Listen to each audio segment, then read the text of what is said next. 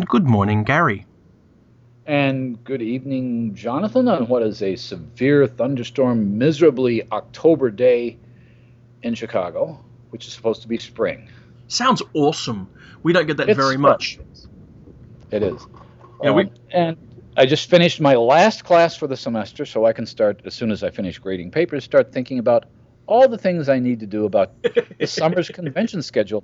And the summer's convention schedule is beginning for you almost immediately. It does. It starts, well, arguably it started this morning when I picked up uh, the first of the attendees at the airport that I know, because Simon uh-huh. Brown flew in from Phuket uh, but uh, and then we're having dinner tonight, and then into the convention tomorrow. And I, am almost stunned to sort of find that I'm doing more program items at this convention than I have in the preceding ten years of SwanCons, I guess. Um, because I've, I've, got a whole bunch of things. I'm interviewing Sean Williams and doing all kinds of things. So it should be lots of fun. It should be really busy and a full weekend. Not to embarrass you, but I suspect one of the reasons for that, and I realize SwanCon is very is very much uh, an Australian tradition, mm. uh, but right now, uh, and I would almost, but not quite include Sean in this. Outside of Greg Egan, who is better known in the states and in England than you are among Australian members of our community? I, I struggle to answer that question. I would have thought your Juliet Marilliers and your Scott Westerfelds and your Justine Larbalestiers and your Sarah Douglases and those sort of people I would have thought would be better known. Possibly. I mean, uh, but, but, but when you eliminate the young adult community from that list and you eliminate the short fiction community from that list, you've got a lot of books which we keep I do. We I keep do. seeing here in the states. I've been very fortunate. In fact, that's one of the odd things. I actually have far more profile outside of Australia than I do in it. You know, so um, people are much more unaware of what I do here because almost all my books are published in the states. I've had one or 2 uh-huh. in the UK, and I've had a couple here, but you know, not that much really. Uh, you don't see them in the bookstores here, so yeah, it's very much a, a, an American thing rather than an Australian thing, and I think that's part of the reason why, apart from my own predilections, that um, I've had a comparatively low profile at local conventions over the years. So you know, but it's fun to sort of do, you know, try it this way and see sort of go along, have fun. There's some good people. Ellen Datlow's main guest of honor, along with Justina Robson and Sean Williams. So I think it promises mm-hmm. to be a good weekend. I wish I were there. I wish you were too. I think it'd be a great time. We could have done a live podcast. Well, that let's let's keep that in mind. If you can round up some people that want mm-hmm, to talk, mm-hmm. I'll be around. Absolutely. Um, even though I was trying to explain to somebody the other day just how disconcerting I find it to do a podcast with someone who's actually in the room now. Um, it, it, it, can work in various ways. The last one we did, I guess, was the yeah. one we did uh, in conjunction with the Locus podcast yeah. with, uh, with with Jeff Ford and mm-hmm, mm-hmm. and, and Liza and, uh, and and Karen and Curtis, and it was a lot of fun because you can sort of uh, when you have more than one people, more than one person, it's you you, you do a lot with with nonverbal communication. Uh, there's a there's a actually I'm going to be on a local uh, it's not a local, it's actually a national radio program. I just yeah. agreed to do this today. Not about science fiction at all. It's a radio show that's been on for decades here in Chicago on what they call a clear channel, WGN radio, yeah. which means that no other radio station in the entire entirety of North America has the same frequency. Yeah. And I I've been on that with uh, a lot of people, and it fascinates me because the guy who does that is a master of nodding and gesturing and waving. He conducts the entire radio program from okay. his booth, and and that's what you do when you get a group of people together. Yeah, um, yeah. See, but you've done that far more than I have. When I've done group podcasts, they've generally been done uh, over Skype. So for me, the natural thing for me to look at when I am doing a podcast is at the microphone and at a computer screen rather than at someone's right. face. I, I, think I've done the ones that you and I did at World Fantasy. I think are some of the only ones I've done face to face. So it, it is right. it's kind of it's interesting anyway. So you know what we should say? You're sitting what? there. There's a huge storm outside.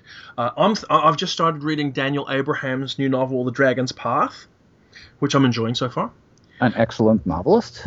He is. I, I, I haven't. Did you read the Long Price Quartet? I, I, you know, what was interesting is um, and it's another issue that comes up with every awards committee. I read the last. I had not read it. Mm-hmm. Uh, the last volume was uh, one of the ones we were considering for uh, the World Fantasy sure. Award, and I was very impressed by it, and yeah. I, I really wanted to read the entire series as a result. And I went back. I actually started the first one. It's really is a skilled writer and a talented yeah. writer. But of course, the issue that came up is you're essentially looking at a single volume for that year's award, when in fact the work that should be considered is the work of, of four to five years. Well, uh, true. When, in other words, what do you do with trilogies, with series, especially ones that have a coherent narrative arc that aren't just going on endlessly because you're, uh, you know, recycling the same characters? The only uh, thing you can do is try and take the individual book you have in front of you as a standalone thing. You have to ignore the rest of the series. Well, it's easier to do that with the first book in a series. It is. Um, if, if, you look at the Shadow, to, to use the most obvious, probably the most famous example of all, the Gene Wolfe series, mm. the very, very first, well, the Gene Wolfe, what's the plural of series? I guess it's series. Uh, but the, fir- the first book of the uh, uh, book, book, of the, the long, yeah, book, the book of the New Sun. Of the New Sun. Book of the New Sun was the first one. Now, I'm, uh, Shadow of the Torturer, I think, received a number of awards mm-hmm. because it was clear that something phenomenally exciting was going on. And then you have two books in the middle, and then you have a book at the end. There is a way that there should be a way to honor a series which is completed more or less triumphantly, the way that one was. And mm-hmm. even even though there were other series afterwards, that series was a piece by itself. Uh, the the Abraham book, I had the same sense that uh, the you know the other series that uh, struck me as as one that didn't get as much recognition as it might have because of that factor was Paul Park's Princess of Romania series. You're probably right. The, the problem um, with all of this, uh, unless you bundle the books out in a single year, as happens very rarely, though occasionally, um, is that you can't get somebody to read a whole series as a practical thing. You can't turn around and say, well, this year, six series finished. Which was the best one? Let's give it a series award. We spent some time uh, on my World Fantasy Award jury as well talking about it because we had quite a contentious mm-hmm. one to look at, uh, which was the I think the second, no, the third, the third of the George Martin Song of Ice and Fire volumes was up for the was you know, eligible for World, the World Fantasy mm-hmm. the year that we did. And what we found was in its case, the book is totally unreadable if you haven't read the first two books. So, whilst it may be a brilliant series installment, it wasn't a very good novel. And so we were able to walk away from it. And we did. We went around saying there should be some way to do this, there should be a some kind of series award, some kind of series acknowledgement. But I think everybody just falls at the how do you possibly do this? For a start, Song of Ice and Fire wouldn't be eligible for 25 years or something. Um, the series that finished in three or four years would still involve half a million words of reading each time. I mean, your Daniel Abraham's series, which got great notices, and in fact is written up again today yeah. on Tor.com, I noticed. Um, it's got to be quarter of a million words, half a million words or something. There's, there's 400,000 word books or something. That's a lot of reading for people to manage. That's a lot of reading uh, to catch up to see if something is a candidate. And mm. it's the sort of thing that, I mean, Charles uh, and by the way, thank you, Jonathan, for not not doing everything the way Charles did. But Charles sometimes would tell me, "You've got to, you've got to read this. You've got to read this book. You've got to read the new John Crowley book. But you have to go back and read the first three again." and, and, Char- and I'm saying, Charles, my deadline is in two weeks. What are you expecting of me here? Everything. Everything, of course. Uh, but it, but it is an issue. I mean, it's it, it, it it's, it's an issue that comes up. I mean, you wonder if there'd been World Fantasy Awards back in the 50s, if the Two Towers uh, being the middle book, which again doesn't make a lot of sense without the beginning and ending, uh, would have been considered uh, the best fantasy novel of the year. Uh, well, the question, is, ironically, how, how closely did they come out together, though? Oh, they came out within. I don't. That's a good question. I think within about eighteen months. See, I think I think you might have found that you'd get the same kind of thing you're getting this year with um, the Connie Willis. It you could know, be. Yeah, because uh, where they would have been run together, because I think they came out very closely together indeed. So anyway, you were saying. Well, I was saying that the, uh, the, one of the few cases I can think of where the Oscars actually probably got it better than we did was mm-hmm. if you remember the the first two films in the uh, Lord of the Rings series. I don't think they may have picked up some special effects awards, mm-hmm. but then when the Return of the King comes out, it picks up every award in the field. Yeah, because yeah. I think people seeing the film as people reading the novel realized this really adds up to a single massive brilliant work, and I think it worked that way uh, for what it was in film as, as well as it does. Uh, and in a sense, the, the all those Academy Awards that the, that the Return of the King got were clearly not for that single movie. Well, no, no, and I think there's an element of well, we didn't give it to them before, so we better give it to them now. This is the last chance. Uh, yeah. And, and, I just had a quick look because you know I, I, like to cheat. Everybody hears me tapping away and I end up on the internet. Yes. Uh, Lord of the Rings was published in July 54, November 54, and October 55. So my guess is you would have seen the first two books showing up on the World Fantasy ballot that year. And possibly splitting the vote. Possibly. But it would have been interesting to see. It would have been. This, this leads me to something because, of course, as you know, Gary, at least here in Perth, winter is coming. I realize that. And uh, a couple of nights ago in uh, sunny Chicago, uh, winter arrived early in the form of HBO's A Game of Thrones. Or, in fact, to be more correctly, Game of Thrones, because there's no "uh" in their t- TV show title. Oh, that did not notice that distinction. Mm, apparently. What did you think of this example of epic fantasy on the television set, Gary? I was first of all, I was noticing on Twitter today that uh, people were commenting about how it's been renewed for a second season. Mm. Uh, in fact, that renewal was done before the first episode even uh, yes. was, was, shown, which means there's a great there's a great deal of confidence that uh, that HBO has in this series. My my impression, my first impression from the opening shots of the uh, snow-covered forest is that this is absolutely gorgeous. Mm-hmm. This looks exactly the way it should look. Um, it's sort of within that uh, introductory sequence of, of, of, the White Walkers beheading people and so forth got at the brutality and got at the uh, the beauty of the series. Mm-hmm. Um, the problem that I had now, keep in mind, I read the first volume and haven't caught up with the sure, others. Sure. But everything is first. Uh, so far, everything is in the first volume. Um, I wonder how well a complex series with well thousands of characters in the series, reduced presumably to maybe a dozen or so main uh, viewpoints in the in the series. I don't know how that's going to work because this is, as we talked about, uh, a series which deals with political machinations more than it deals with fantasy elements. Sure, sure. The fantasy elements are and always have been fairly minimal. You know, this has been a you know, a, a, a, secondary world historical almost more than a straight fantasy novel or fantasy hmm. series. Mm. And I say that being exactly the same position as you. I read Game of Thrones, I guess it was what, 1997 or something it came out? A long time ago, yeah. And I haven't read any of the sequels, although I was very impressed with the first book. I just haven't had a chance to. And then you get that strange sort of thing where you're best off waiting till the end of it. And in fact, that's what struck me as much as anything about this show last night. Apart from the fact that parts of it looked like they could have been clipped out of Rome, actually. But um, yes. But apart from that, what I thought was there are ten episodes. I just watched the first one and loved it. Maybe I'm better off waiting until all ten episodes are out, then watching it as a whole. Well, essentially, that's what I thought when I finished Game of Thrones, and I knew that, that, that, that George was a long way at that point from from from finishing the series. Mm-hmm. And I really am not somebody who is very good at waiting for series. So I thought, uh, very vaguely, at some point in the future, I'm going to uh, read the entire series when it's done. Yeah. I, I, I would feel the same way about Game of Thrones, except I'm really bad about watching entire series on DVD. I just it's only ten episodes.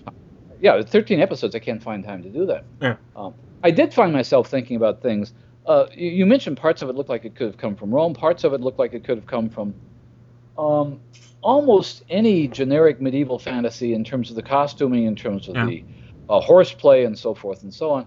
And I found my th- myself thinking irrelevantly uh, that why is it that in the completely alternative universe, which may or may not be another planet, it may or may not be a kind mm. of Middle Earth, maybe an alternative, um, that everybody seemed to have the same technologies available to them. They're all using bows and arrows. They all mm. have the same of armor. They all use the same kind of leather work.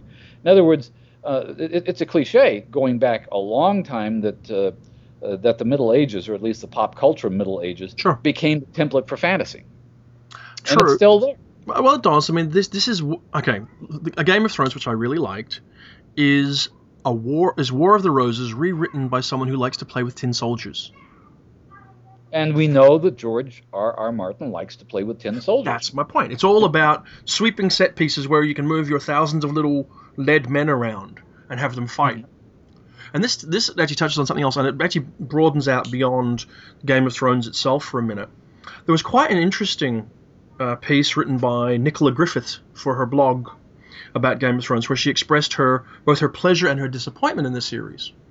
And mm-hmm. she said, mm-hmm. you know, said there's a lot she liked about it, but she was disappointed that they didn't address the issues raised in the original book in terms of it being oh sexist and gendered and the fact that really the only women you see in it are used as sex objects and they're basically rape victims and that kind of thing and i'm i'm you know sort of uh, probably paraphrasing her very poorly, but the, the couple of things that occurred to me. The first was I wasn't sure. I thought her points were valid, but I'm not sure. I think it's reasonable to expect a TV show to change a book like that. But what also mm-hmm. also occurred to me, and this is the point I was trying to get to, is is some kind of sexist worldview inherent to this kind of big multi-volume uh, pseudo Middle Ages medieval uh, fantasy series, or is it just in some examples? Are, are there good examples of where this has been avoided, or is it so inherent to the source material that, that you can't avoid it? Well, I I don't think it's necessarily inherent to the source material. I think it may be inherent to the dominant point of view in that source material. Mm-hmm. The reason I mention that is that um, uh, the, the, the model for a lot of this, as you mentioned, is historical fiction, and mm-hmm. uh, I, uh, uh, what, what am I saying? Disclaimer here. A, a good friend of mine is Cecilia Holland, who I think is one of the finest historical novelists in, in the United States, whose most recent series, which deals with Vikings, uh, segues into being a pure fantasy series by the time it's over. Yeah. And it's it's very clear that she's dealing with a community in which women were severely marginalized, which yes. is an issue that any historical novelist has to do. But she was also finding ways of empowering her characters um, that were very interesting and read that interesting way to a modern reader. Yeah. So I think it's possible to do that. It's possible to write novels about Catherine of Aragon, which she's also written, that do that. You have to be very, very sophisticated in your understanding of history to find out the kind of hidden powers that women were able to use uh, mm-hmm. during extremely sexist periods. Now that's fiction. On HBO, there's another set of problems, and I yeah. had some problems with this myself there is, and I I don't know the character names at this point, but the uh, the, the, young woman who was the, the, I don't know if you could hear that. There was a massive burst of lightning. Wow. Yeah. Um, the young woman who is essentially traded to the barbarian horse prince guy. Daenerys. Uh, uh, yes. And uh, she's gorgeous. She's mm. absolutely lovely to look at. And one of the scenes in the opening episode of A Game of Thrones, yep. which is really disturbing, is when she is essentially raped by her husband. Yeah. Um, and it's done very graphically. But before we have that scene, we have what seems to me to be a fairly gratuitous scene of her nude getting into a bath, so we understand just absolutely how lovely and alluring she is. Sure you can read that one of two ways. You can read that as saying, we're HBO, so we can show nude scenes and we can get this actress to take her clothes off and we can exploit that. And then we're going to have a rape later and it's still supposed to be disturbing.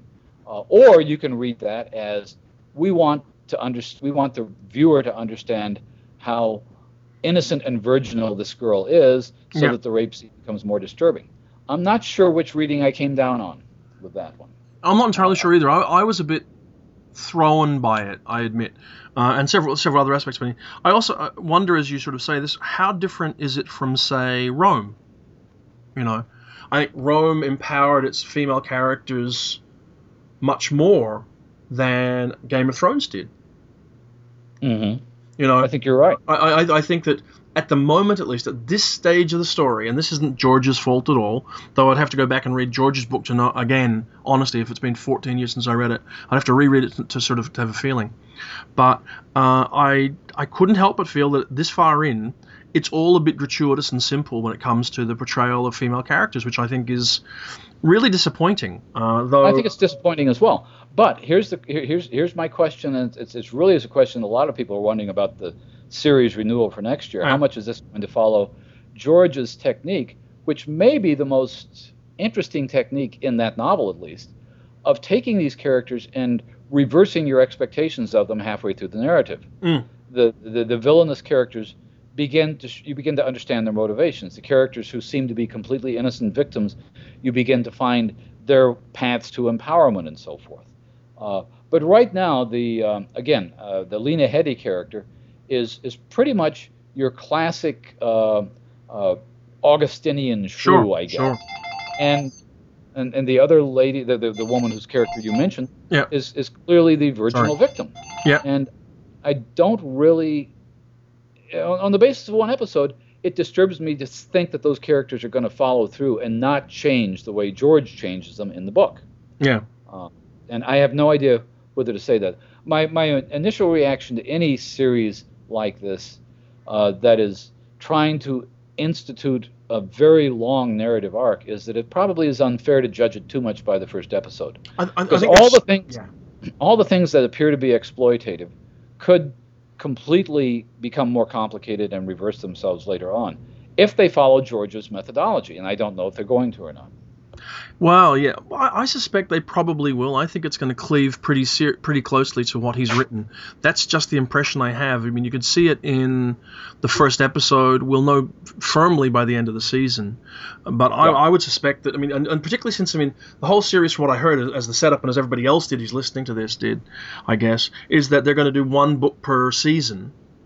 That's what I heard. So that implies as well that I mean, sort of, they're going to keep that structure. So it should all come together. Though you've got to figure that these these seasons are going to get longer and longer as they go as the series continues, because you know, ten episodes will do your Game of Thrones, but by the time you get to Dance with Dragons, you won't fit it into ten episodes. I mean, the thing's as long as it's twelve hundred pages in manuscript or something, or longer, so some enormous thing. Really? Uh, yeah, oh yeah, it's it's, it's going to be more than a thousand pages in hardcover. Absolutely. So One of the just as a, a minor footnote to the whole series, and this has more to do with the, the novels, I suppose, than with the HBO series. Yeah. And I didn't realize this. Uh, I hadn't thought about it way back when I read that novel. But this idea of the extended seasons, winter is coming on and it's going to last for you know, uh, in, in an indefinitely longer period of time. And we were talking a, a few weeks ago about how Brian Aldiss has not read much. Yep, yep. But one of the most striking things about the Heliconia series, which predates a Game of Thrones by a good 20 years, I'm sure, sure. uh, is that that entire series was based on each novel was based on a season that went on essentially for generations. yes.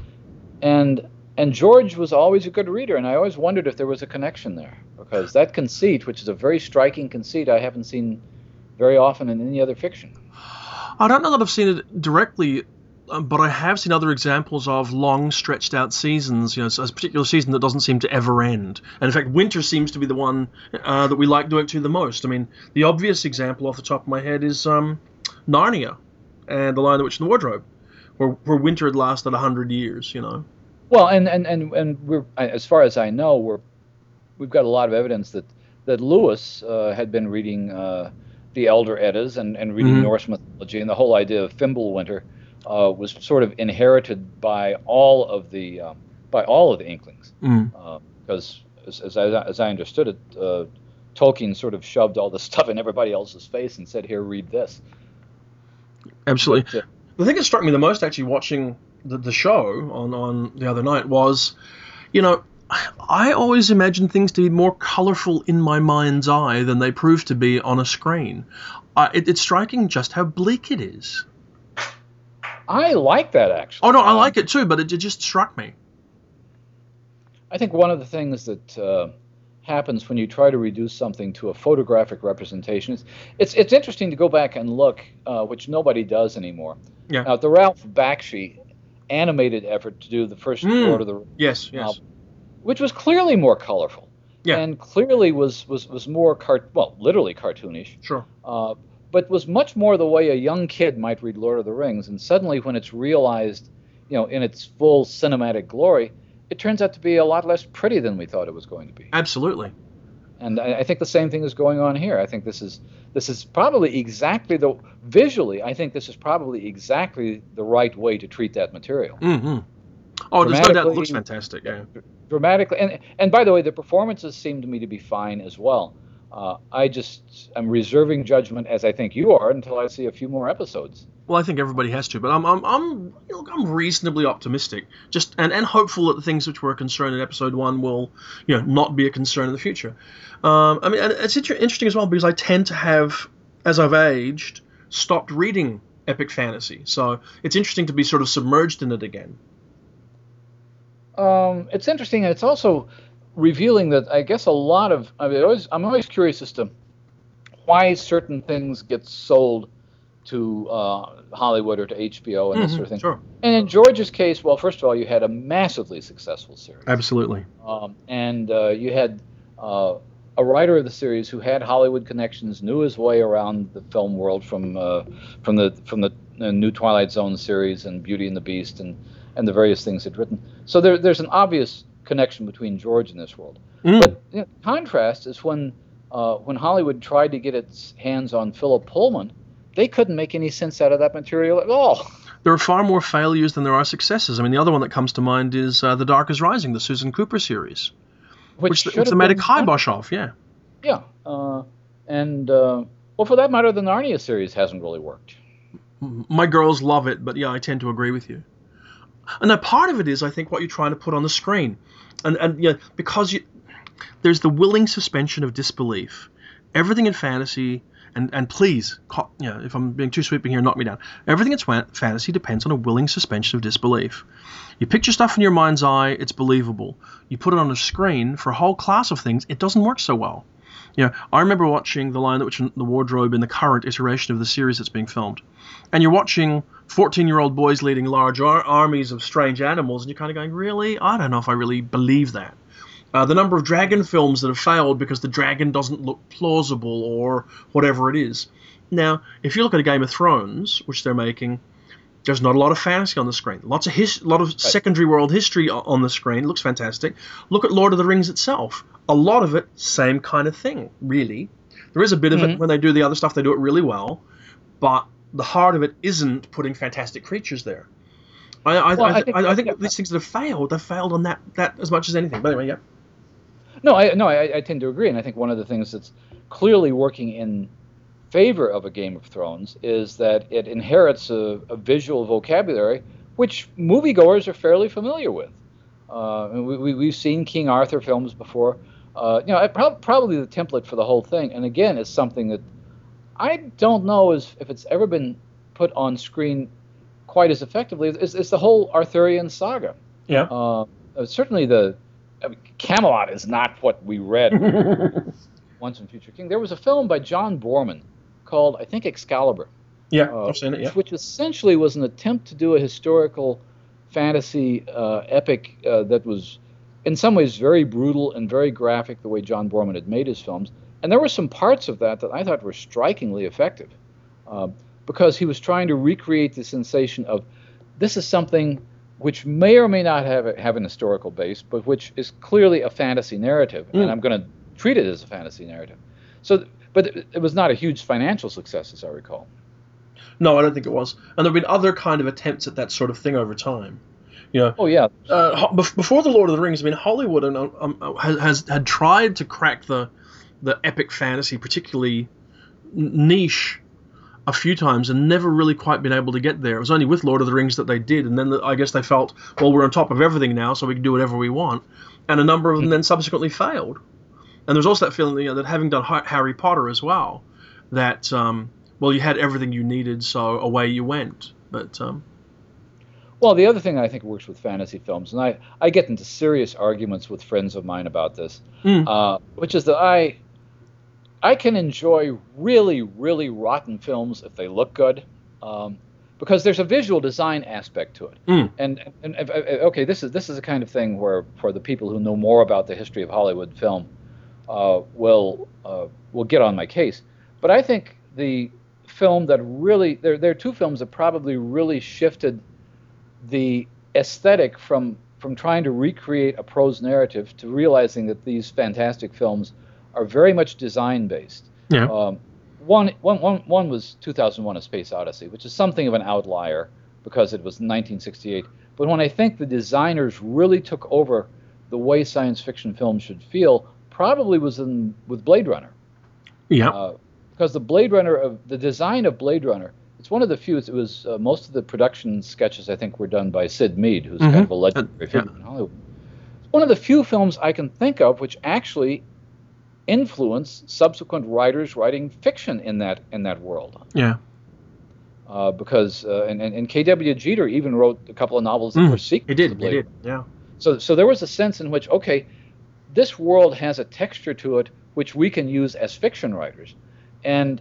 Uh, and, and, to some extent, that's probably worked better. It's, it's, it's, ironic. There have been very few films that have looked as good as Blade Runner since, although there are certainly lots of films with rainy, drizzly streets in them. Absolutely. Uh, but fantasy has been a much di- much more difficult thing to do. Um, so there was a sense uh, that, as you say, with Lord of the Rings, once we have CGI completely under control and we can film anything we can imagine, um, then then we can do that. But the problem then is you not only have to have decent screenwriters, but you have to have really decent designers. You do.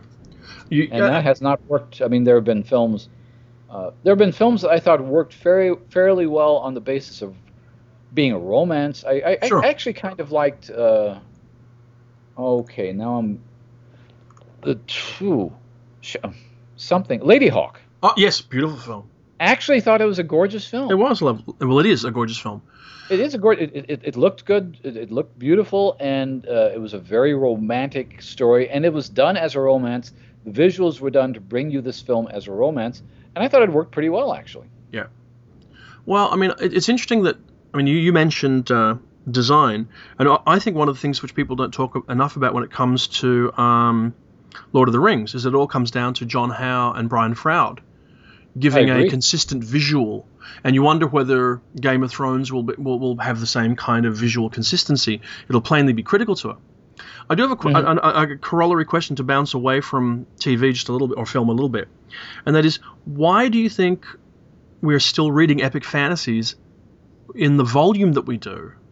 I mean, surely you'd have thought to some degree, hey, we've got the idea. And I mean, I know I'm being overly simplistic, but I'm kind of curious as to ponder through for a second why it is that these stories still keep coming out, still keep you know, appealing. I mean, here I am, I'm reading book one of The Dagger and the Coin, The Dragon's mm-hmm. Path.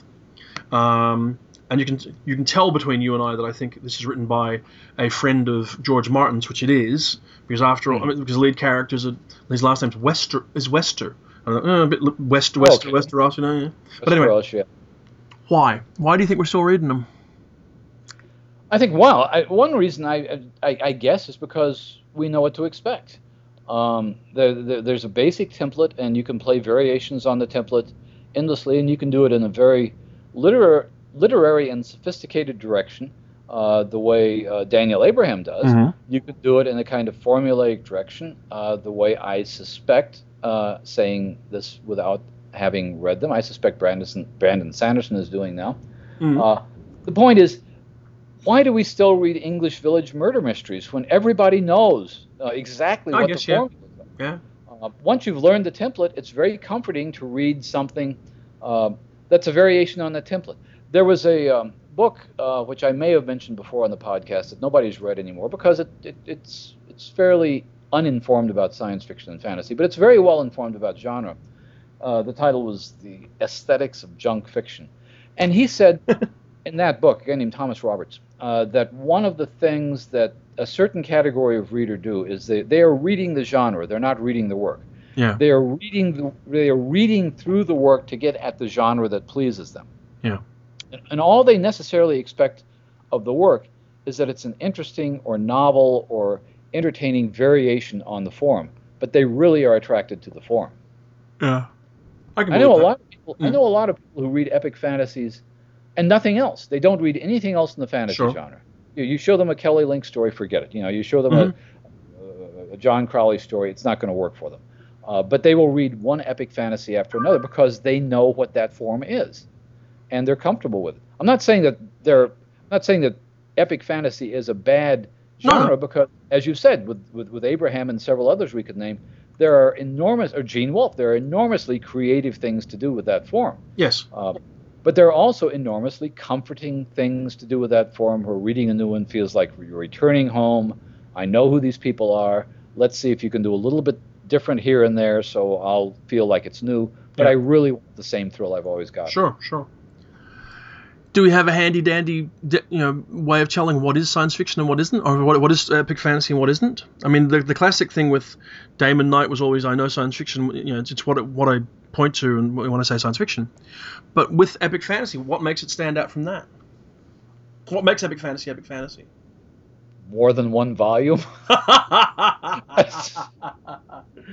Uh, I got to tell you, I mean, I'm supposed to do a panel at SwanCon this weekend. Mm-hmm. And I think it touches on uh, something that you talked about on the podcast a few weeks back about this idea that editors have to actually give serious thought to genre definition so that they can fit things into their correct slots when building books, right? And I do truly hate a good attempt at genre definitions. Well, genre definitions have, and the other thing that comes up again every time this discussion comes up is the, the definitions that fans use, the definitions that theoreticians or critics or academics use, and the definitions that publishers use. Yeah.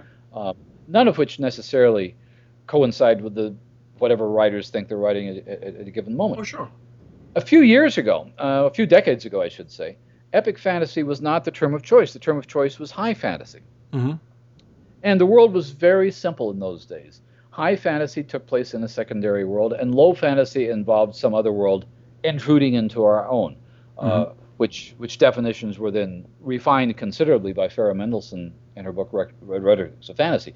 You know, intrusive versus immersive fantasy. Yeah. Uh, so high fantasy involved a completely invented world. Uh, and that seem and then that that definition still derives very largely from Tolkien. Uh, mm-hmm. You can trace it back to well, you you could trace it back to E.R. Eddison, but even Eddison, you know, more or less pretended these things were taking place on Mercury, so he he, he didn't entirely make a fantasy world. Yeah. But but yeah, there was a. I, I often wondered when that secondary world entered fantasy, um, and um, mm. I think I, I actually at one point uh, actually identified a particular story where I think it might have happened. Okay. Uh, in, in line. It was a story by a German uh, fairy tale writer named uh, Ludwig Tieck. Yep. Uh, called The Fairies. It was about 18. I'm thinking about 1830. It may have been earlier than that. It may have been as early as 1818. Um, in which somebody crosses a bridge, and they're in fairyland, and they, okay. they they spend some time there. They come back. They find that years have passed in the real sure. world, which is now a trope in fantasy. I mean, time passes differently in Narnia than it does in our Absolutely. World, yeah. Um, and that was the first time when there was I could see somebody in, in a realistic setting, in a realistic contemporary German setting, crossing a bridge and yep. in, in, in, in, ending up in a world. We know that George MacDonald, who later wrote Phantastes and Lilith, uh, read that story. Uh, this is partly my doctoral dissertation, so I know that.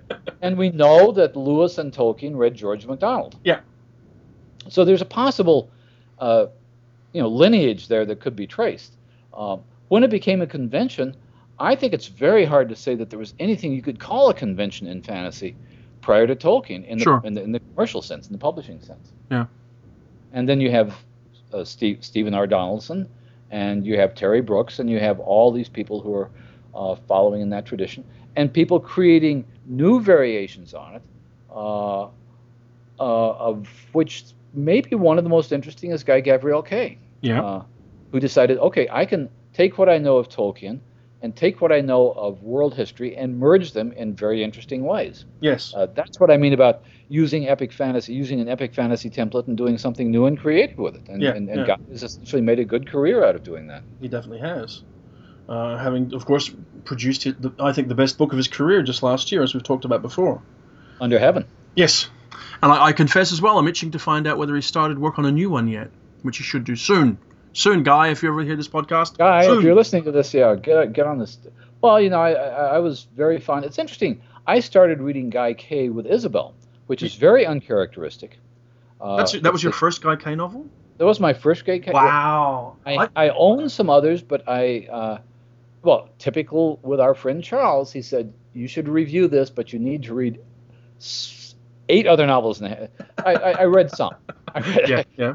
I learned what he was doing. I learned that Ysabel was very uncharacteristic.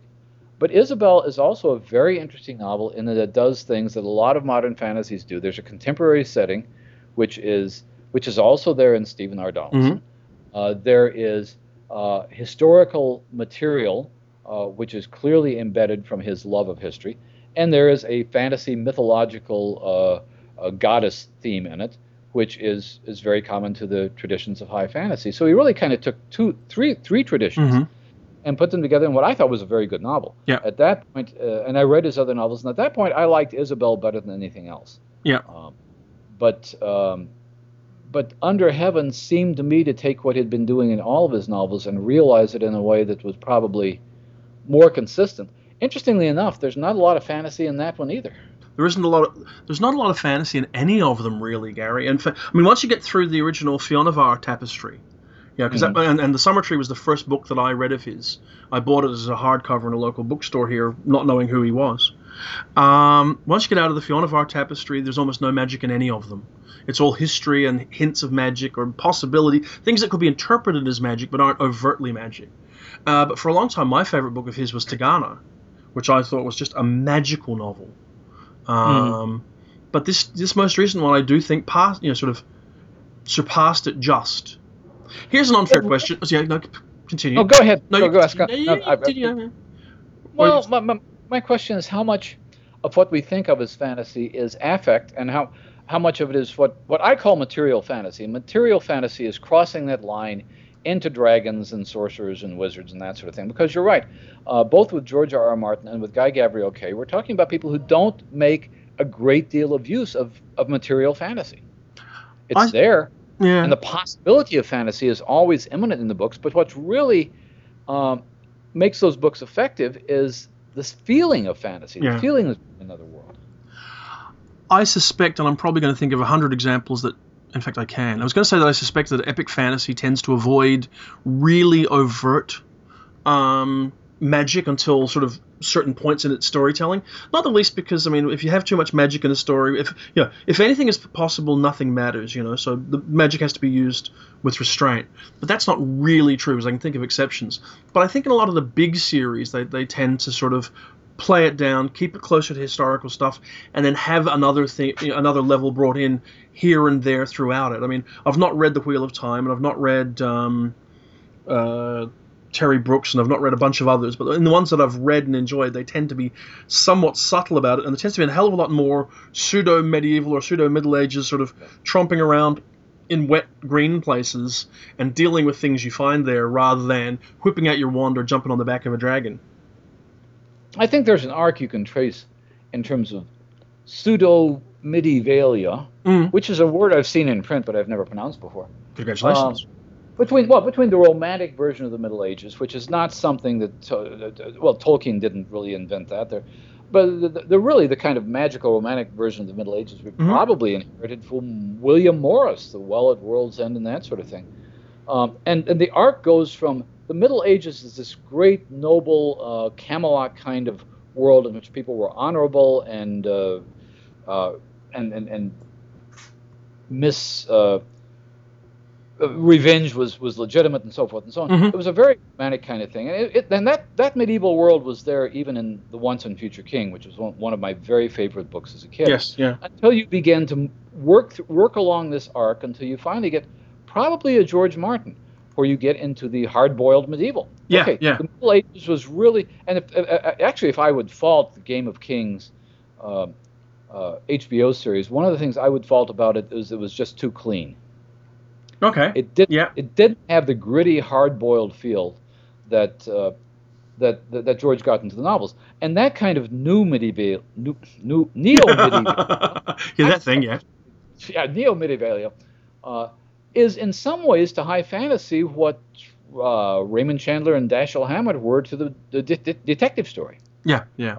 This is the world where things don't always work out, where yeah. people that you think you can trust are not as noble, where characters change in midstream, where a character who is unutterably evil uh, in in one volume may turn out to have his own motivations uh, in another when you when you begin to look at things from his perspective. And I think that's one of the things that George, even in that first volume, did very well. Yes, yes. Uh, and, and, and that seems to be um, the kind of revisionism that you get in all kinds of fantasy writing. I mean, David, I'll give David Hartwell credit for the term and talking about sword and sorcery. Yeah. Uh, he's talking about uh, Roger Zelazny, who was very heavily influenced by Raymond Chandler. Mm-hmm. Uh, and I think David may have been Zelazny he was referring to when he coined the term hard boiled. Uh, no, sword and sorcery procedurals. Okay. Which essentially takes the rules of the police procedural and say, okay, I'm a wizard. I got this job. These are the rules. This is how I have to do it within the rules. Yeah. Uh, and, and, and you're seeing a lot more of that. You're seeing some of that with Joe Abercrombie. You're seeing it with Charlie Huston. uh, you're seeing people who are taking the hard-boiled world and uniting it with the fantasy world. Yeah. In a way that makes it much grittier and, to my mind, more interesting. It does. It does. Huh. Interesting. Hey, look, Gary, that, that, that's that's almost, but not quite. No, the way to go. Almost a podcast. Just goes to show we can talk about anything, even when we don't know that well, much about it. okay, well, let me throw out the idea I had last week. okay. Throw out. Yeah. Because I got uh, I, I get lots of books to review, which I'm not going to review, and I I'm not going to tell the publishers to stop sending to me because I sell them. Um, You're a bad man, Gary. Yeah. I know I'm a bad man. So I, I, I got the new Harry Turtledove novel. Good um, man. Yeah. Harry Turtledove is very good at what he does. Yes. And what he does is alternate history. Yes. Uh, this is the second volume in an alternate World War II history. There are writers, uh, and Harry Turtledove started in our field. He was a science fiction writer. Everybody knew who Terry, mm-hmm. and, and, and he found a niche in alternate history. There are other people who have come into that niche who are barely visible to us in the science fiction field. Robert Conroy, for example. Yeah. Uh, Newt Gingrich, of all people. yeah. And I realize now when I look at the marketing material that comes out for these, alternate history is a spin off genre. It no longer belongs to science fiction. It's its own thing. It has its own market. Yep. It has its own readership. It has its own awards, the Sidewise Awards. Yes. And I, one of the things I was wondering is how often does genres, at least in a marketing sense, spin off from other genres and become their own thing in that way. I bet more often than you think. It's just we don't think about it. Is um, steampunk? Yes, yeah, well, okay. I, I, in science well, fiction, we, in science fiction and fantasy's case, I reckon you could point to a bunch of instances, whether it be paranormal romance or urban fantasy or epic fantasy itself or in science fiction's case, alternate history, steampunk, cyberpunk, where, where the label is spun off as being its own little subgenre. And cyberpunk keeps mm-hmm. chuffing along without, there's no doubt, doubt about that. So you can see that's happening. And, but I think you see it also, I mean, look, look at all the little subforms of mystery. Are, are, are cozies and police procedurals and all these kind of things, are they any different from alternate history? Yeah. I think part of it's a, a matter. No, I don't think it's a bad thing at all. I think no, it's, no. It's well, you mentioned paranormal romance, mm. and it's clearly it's clear to me that if you look at most of the elements in most of the paranormal romance novels, you can find them 20 and 30 and 40 and 50 years ago. Yeah. Uh, in what we then simply called vampire novels or zombie mm-hmm. novels or supernatural novels, um, and now when somebody writes in in one of those cross genres, you wonder how you know, you know where it's going to be positioned. Uh, mm. Daryl Gregory's new novel, which is very interesting, and I yep. don't want to talk too much about it because I'm just writing a review of it. It's a zombie novel. Yeah. Uh, but Daryl Gregory is somebody who's written really, really interesting psychological character-based science fiction, and then wrote a fairly surrealistic Philip K. Dick influenced novel with Pandemonium. He's, he's, he's doing a lot of different things. Is this does this make does this move him into that zombie market, which I guess the publisher would love if that happens, uh, or does it straddle the barriers between two genres? I don't know. Um, I, I, suspect it'll straddle the barrier. I don't see um, Daryl being absorbed into one of those, you know, the zombie subgenre. I mean, uh, even though I mean, let's face it, to some degree, that's what ha- that's what happened to our good friend Amelia Beamer with her very enjoyable first novel from last year, uh, The Loving Dead. I mean, she got kind of mm-hmm. sucked in, which is an unpleasant way of putting it. Uh, you know, she she di- dove in happily and, and willingly, um, but got sucked into that whole subgenre space. It's a question that I've talked to a number of people about. I mean, Amelia's, since it's a first novel, it's hard to figure out. I mean, there's clearly this decision a writer has to make after a first novel. Do I go after the readership which read that as a zombie novel, or do I go after the readership mm. which read that as a kind of literary satirical redaction of a zombie novel? Daryl's novel has similar things going on in it, and yeah. I, I think it's always a, a, question that I don't know if writers worry about this or not. I think if writer, if any writer has an idea for a zombie, you know, if, if John Crowley has an idea for a zombie novel, he'll write it, and I'd love to see it. Yeah, yeah. Uh, but but from from the way these genres are separated, zombie is a huge chunk of sales of any book that has a zombie in it right now. Mm-hmm. Uh, that, that's that's their own subcategory. They have their own conventions. They have uh, I, I, know people like uh, John Skipp who are demigods in that field and, and, and can anoint novels because he's done classic work in the field. Sure. But if I were a writer and I had a book and I realized that 70% of the sales from that book came from the zombie readership or the uh, or, or, the paranormal rom- romance readership, would I be tempted to go further into that field? Uh, I, I, the only answer I can think of is it probably depends on the writer. It would. It would very much. When I expect to see Amelia move away from zombies, I expect to see um, Daryl Gregory. I expect he's only visiting for a moment. I mean, his three novels, uh, two novels to date, have been quite different, you know, from one another. And I'd be surprised if a, a third novel was anything else. Mm-hmm. So, and I mean, it's, it's, one of things. Anyway, are, are we are we running out of time? Uh, well, I think put it this way. I think we're a little short, but I think we might wind up for one simple reason. We're rambling, Gary. We're talking about zombie novels. This is the most popular thing we've talked about since we started doing these podcasts. But we don't have anything intelligent to say about it. Next week, vampire teenagers. Come on. oh, I love a good vampire teenage novel. I've got five of them in the back. Actually, I shouldn't say that because I look over my shoulder, and you know what I see? I see Teeth by Ellen Datlow and Terri Windling. So I probably do. Well, there you go. Um, but uh, but you do have a major convention coming I do. up, and I want to hear about it as soon as we talk. I hope we can talk during the convention. If not, a little luck. Our first podcast after will. Absolutely, uh, absolutely. Uh, we might even, if we can, um, bring one of the.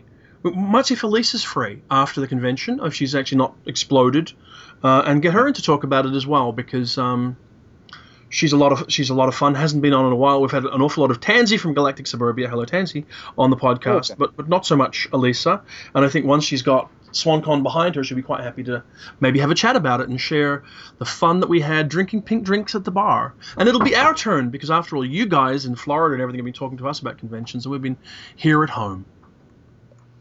Florida, by the way, if you're ever to come to ICFA, it's mango daiquiris. Mango daiquiris? I'll try to forget yeah. that because that sounds foul. On that happy note. On that happy note. It was great talking to you. I'll talk to you next week. Talk to you next week. Okay. Bye, Gary.